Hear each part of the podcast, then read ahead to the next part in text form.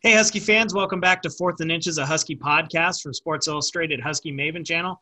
My name is Trevor Mueller, and with me is Michael Hanna. He is part of the UCLA B Team podcast. Um, thanks for coming on the show, Michael.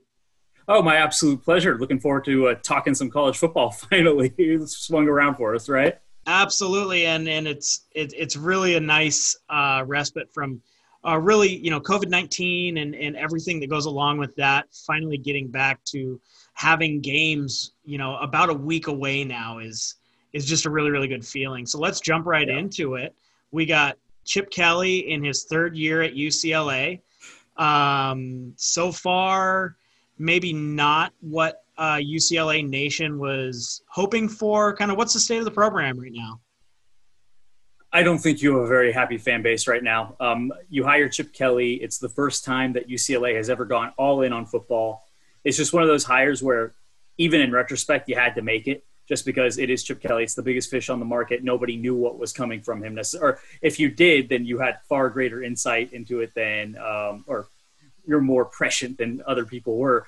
But at the end of the day, um, that kind of buzz carried UCLA his first class of recruiting his first game against Cincinnati, they just lay an egg. We don't know that Cincinnati is going to become one of the best Power Five teams in the country in that moment.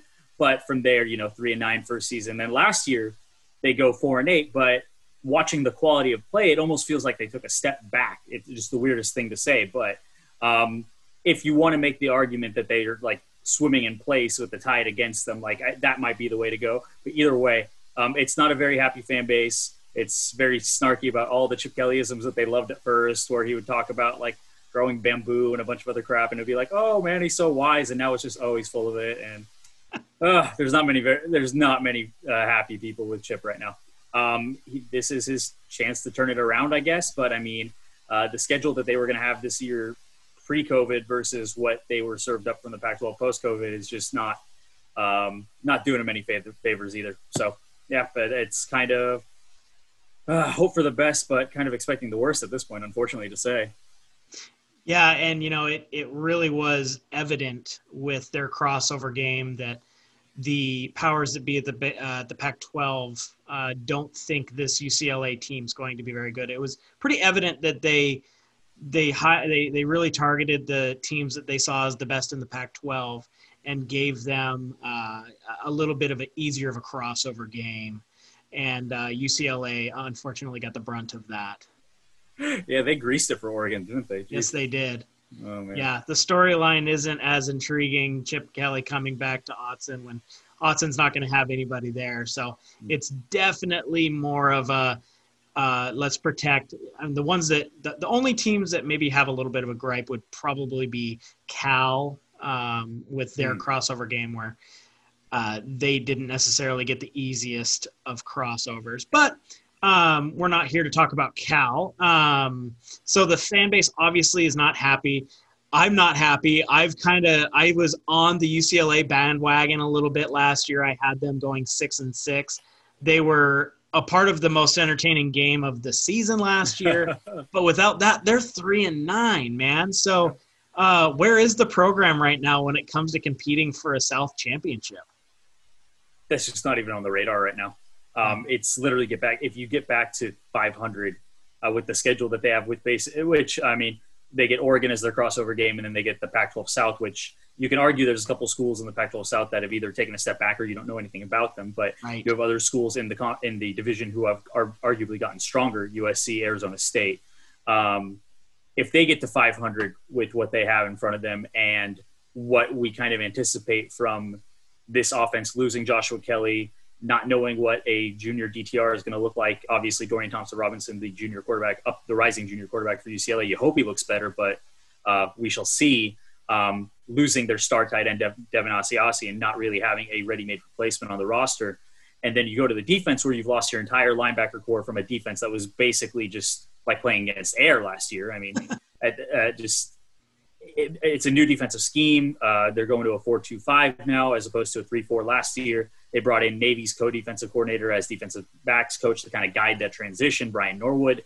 Um, but there's just so much up in the air, and there, there's very little reason as a UCLA fan to believe in anything without a proof of concept right now. And so If they come through and they shock us, then so be it. That's great. But right now, uh, on our podcast, the uh, B, the UCLA B Team podcast, my co-host Nathan Eberhart and I um, have uh, we might be jumping the gun here, but we have predicted sub 500 records for UCLA this season. So, um, and obviously, we'll see who they get in the final uh, toss-up game, uh, assuming they don't, you know, make the, the, the conference championship and just shock me and everybody. But uh, yeah, they might play Stanford and lose to Stanford for the 15th time in 16 seasons or whatever it friggin' is. So who knows? Uh, yeah, it's it's all up in the air. It's so hard to have a definitive prediction about this team when there's no ready-made replacement for their best players. The schemes are not certain, and the players who you would expect to fill gaps are just unproven. There's a lot up in the air. Right, and you know UCLA does have something that a lot of the other Pac-12 teams uh, can't say, and they do know who their starting quarterback is, and yep. Dorian Thompson Robinson, who his high school film is electric. He was one of the top players in his class when he came out. He's shown flashes of being pretty good. I thought that in the game that he's played against Washington, he was efficient. Um, uh, they kept that game close, but uh, you know, looking at what you have in Dorian Thompson Robinson, with I mean, we're, we're talking Garbers is back. We're talking Jayden Daniels, Kedon Slovis are known commodities. Where do you put him in that? Uh, known quarterback list? Oh shoot! Okay, that's a great question. I, I mean, you have to put him below those three. His uh, his performance uh, level has not been at the level of even Jayden Daniels as a true freshman last year. Now, granted, um, Arizona State has been running. Uh, not to, not to go too hard on Chip Kelly, even though it's hard to avoid at this point, but has been running a scheme more suited to Jayden Daniels' talents than Chip Kelly has been running for DTR's talents at the moment. Sure. But uh, just based on production levels, you have to put Slovis above him. You have to put Daniels. You have to put Garbers even. Um, I wasn't the biggest Chase Garbers fan until last year. Now I, he actually really impressed me last year. Agreed. So I, I, would have to put him above DTR right now. Um, Colorado's not bringing anybody back. Utah's not bringing anybody back. Uh, Arizona is going Grant Gunnell. I'm just trying to go down the list. Uh, Washington's replacing Eason. Yeah, yeah, yeah. Um, it's Davis Mills. Like, yeah, actually, it's just those four, right? Jeez, now that now that I'm doing the math, okay, yeah.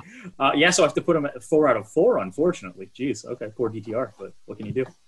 Right, and so what is the system that Chip Kelly's running any different from what he ran at Oregon, and uh, and and how does it not necessarily fit what DTR does well? That's a great question. Um, for people who are not watching UCLA very closely right now, and that really shouldn't be anybody because it's a slog to watch them. Um, it's uh, take what you saw of the blur and the excitement and the pizzazz and all that kind of stuff, just turn it completely 180 degrees, um, take out the success of Jim Harbaugh, and that's kind of what you have essentially. It's like if Stanford under Harbaugh and Shaw wasn't very good. You have a very slow, grind it down, methodical offense trying to get four yards a clip and just it, it it's a ball control offense now. Um, there is potential for explosive plays that UCLA fans who have done the film work have kind of noticed. Uh, there's a guy on Bruin Report Online named Chris Osgood who does really good work, kind of pointing the stuff out, opportunities that they miss for explosive plays. But in general, there really aren't that many. It's besides ones that DTR might overlook now and again. There just aren't many explosive opportunities out there. There was the one game against Washington State last year where it feels like they literally got them all out of their system and didn't leave any for any other game. Mm-hmm. Um, and besides that, like it's been a very grinded out offense. Uh, Arizona State fans, um, uh, Colorado fans last year will remember that UCLA beat them by literally holding onto the ball and just pound. It, it was Bo Schembechler style, mm-hmm. four yards in a cloud of dust. And so it literally is just the anti Oregon under Chip Kelly experience in every way, shape, and form. And it's so jarring as a fan who was so excited about UCLA under Chip Kelly, thinking not that he was necessarily going to have all that because we know that the NFL experience was going to change him a little bit, obviously, but just completely abandoning every shred of what worked on the college level. In his justification, when he's been asked about it routinely, is that, oh, that stuff is in the past. It doesn't work now. It's already been scouted out. Um, tempo is not just the idea of playing slightly faster than, I don't know, a sloth doesn't seem like it's impossible to do. And it doesn't seem like it's out of style in most other places. In fact, you have Alabama, Clemson, so on and so forth that have picked up their pace and seeing offensive results that we haven't seen from those schools ever as a result of it. So for Chip Kelly to kind of just be zigging where everyone else is zagging, uh, it, it, almost feels like he's trying to be a football hipster in a sense. Like it's weird to say, but yeah, it's it's the anti Oregon experience. It, it's it's so strange. And that that's really weird because you have two. Uh, you, if you want to call Chip Kelly an NFL mind now because he spent a few mm. seasons in Philadelphia and San Francisco, but then on the other side of that coin in the South, you also have Herm Edwards, who's running a ball control style offense, uh, hardly loses or wins games for more than seven points.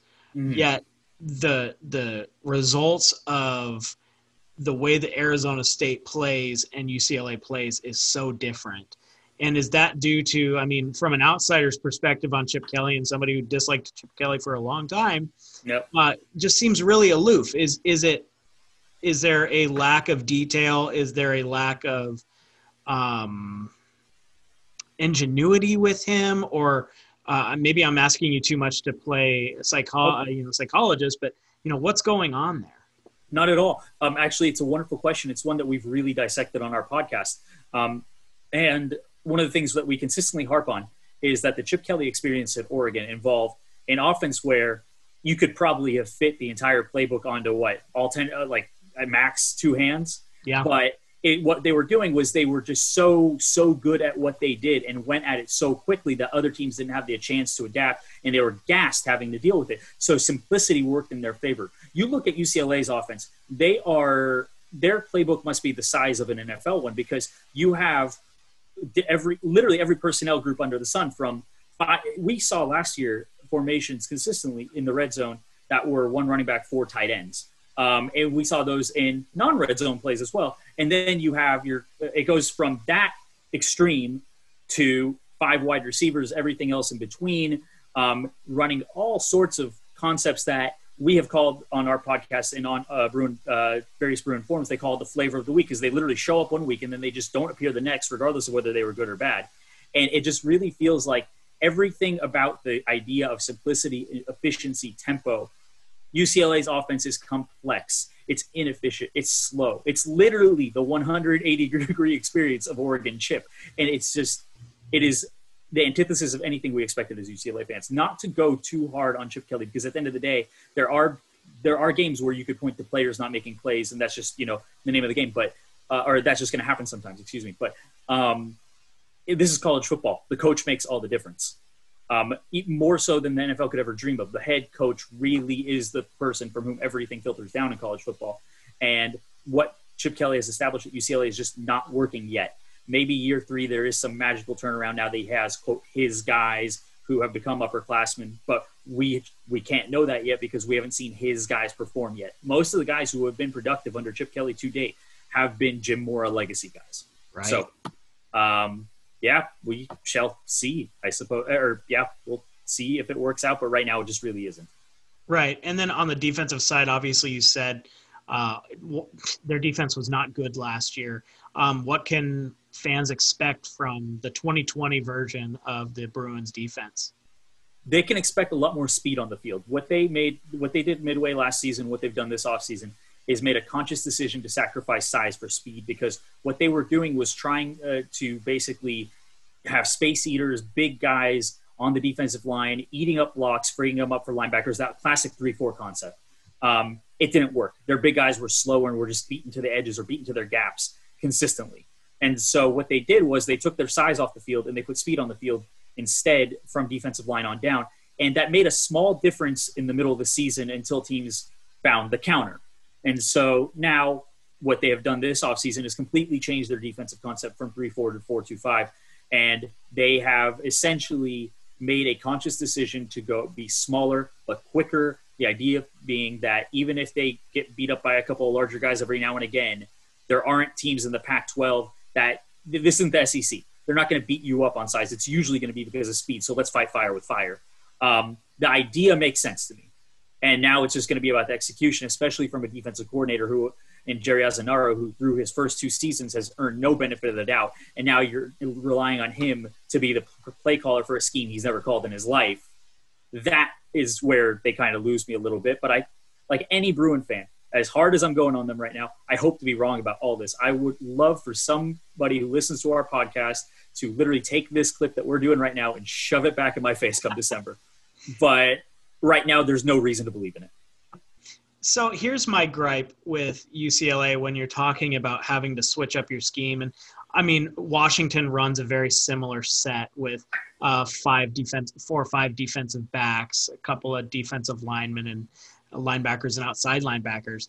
My my issue with that is uh, I look at Washington where they've been recruiting really really well and they've been able to get those special athletes that are big and strong. And I look down at UCLA. I say down because I'm up north. Of course. Uh, and no, I got you. UCLA, Los Angeles, the mm-hmm. Rose Bowl. Why aren't UC uh, USC had a dip last year, but they're still um, recruiting at a high level. And UCLA under Jim Mora was one of the top recruiting programs in the in the Pac-12. What's happened with recruiting down there? Why can't they get the big and fast guys? Um, it's basically the entire the stereotype that Oregon fans had about Chip Kelly was that he didn't like to recruit, and that was one of the reasons he was looking to leave to the NFL. Those rumors with Tampa Bay the year after the national championship game sure. against Oregon, and then finally taking the uh, Philly job. Uh, recruiting was one of the things that chased him off. He just doesn't like it. Um, we've gotten all that at UCLA, except the buzz around the program has not overcome the Chip Kelly experience in the way that the Chip Kelly offense and the jerseys and the national profile and just the buzz did before. In spite of Chip, almost his offense obviously was a big factor, but his persona was not suited to it. He has a program that suits his persona now, very buttoned down, very quiet, no buzz whatsoever, no flash. Um, they really don't recruit the way that everybody else does. They will have their initial list of guys. Uh, they almost make a conscious effort to disregard the star system to prove that they can out recruit the star system. Um, the problem is, is that they have the the guys who they offer first. You would assume are the ones that they believe the most in, the ones where it's like, oh, these are our no doubters. We're going to offer them the earliest. We're going to put in the most effort. Every class besides the first one that they had, um, which they put together in one month or a month and a half, whatever right, it was after right, Mora, um, they have been beaten to their top guys, and then they would put out a, a, a set of offers to secondary recruits, essentially their backup guys, and they would get beaten for those guys. And it wouldn't be that many. If you look at offer lists, you have Oregon who literally offers anybody with a pulse at this point, and you have UCLA who, unless they're like UCLA is the pickiest eater when it comes to recruits of all time. And when you're picky and you have nothing to attract people in terms of buzz, in terms of showing love to the recruits, you know how they love the effort, the grind, the coach who plays Xbox with them, all that kind of stuff. Um, they don't have any of that. So they don't consistently grind the way everybody else does. They're pickier than everybody else is. They don't have the selling points that everybody else does in terms of one loss in player development on the field. And they just get out. They, um, they have disregarded all the things that go into the modern recruiting enterprise and they're just bad on top of it you don't put in the effort you don't want to do the recruiting and you're not good on the field you're not going to get the guys that you want and this was really summed up for me so perfectly i don't think it was this most recent recruiting class but it was the one before there was uh, a linebacker out of the state of washington and lord knows i don't remember his name uh, but he chose to take a walk-on offer from Washington over a scholarship offer from UCLA. I think you can know who I'm talking about, but the name is not coming to me right now. Um, gosh, uh, from the state of Washington. From the state of Washington, signed with UW as a walk-on rather than take a UCLA scholarship offer. You know, I thought you were going to go Myles Bryant, who. Uh, oh no, no uh, the uh, tight end who spurned UCLA the uh, he was a I can't think of the tight end. Uh, oh. He was a defensive oh, back. Was it was that Hunter Bryant? Was the tight end? Hunter Bryant? Yeah, yeah. Okay, yeah. Oh, good. Oh yeah, yeah. No, Hunter Bryant. Um, I, I'm, I'm trying to think of who. Uh, yeah, Hunter. It came. Hunter Bryant was looking at UCLA and Washington and decided to hmm. stay home. The one that I think of is a uh, is a Myles Bryant who was a defensive back uh, who grew up, you know, right in the the shadow of the Rose Bowl, um, decided to walk on at Washington instead of take that uh, UCLA offer. Uh, Drew Fowler is this kid's. Oh name. yeah, yeah, okay, yep.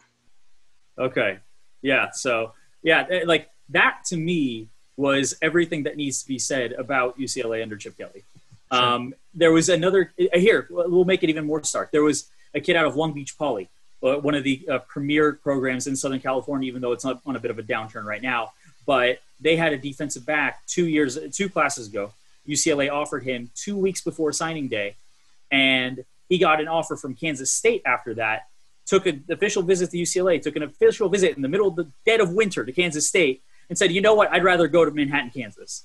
Ooh. And I think he's transferred out of Kansas State since then. But even then, it's just like they're, the kids aren't showing faith in UCLA because they have not given them any reason to have they haven't shown them anything to have faith in. Whether it's you establish the relationships with them, you show them in player development that you can make them the best player for the NFL, or that they're going to win games. They're going 0 for three right now, so it's just it, it's just rough all around, quite frankly.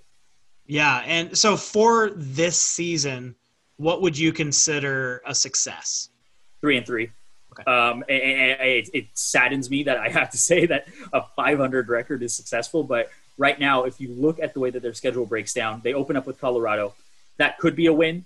Um, we don't know what we're getting from Colorado, given that Colorado Dorrell isn't even bringing over any of his own offensive scheme. They're just leaving it with Darren Chiaverini.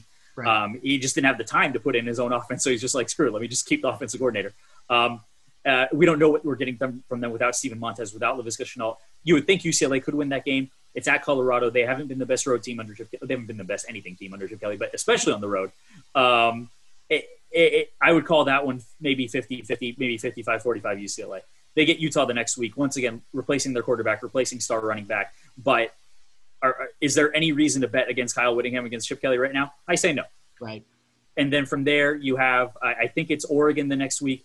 Even without Justin Herbert, Oregon should win that game. Sure. Um, you go on the next week. I think it's Arizona, Arizona State, uh, the back to back. I think that's right. Yeah. Um, they should maybe beat Arizona, but they lost Arizona in the desert with a weaker team. Arizona's first start uh, for Grant Gunnell when uh, Khalil Tate was out. They lost that game. Right. Um, it's and you go down to Arizona State. They beat Arizona State last year. Um, that might have been the best game they've played under Chip Kelly, quite frankly. Oh, for and, sure. And how many of those are you going to get? You just and then USC should beat them. USC.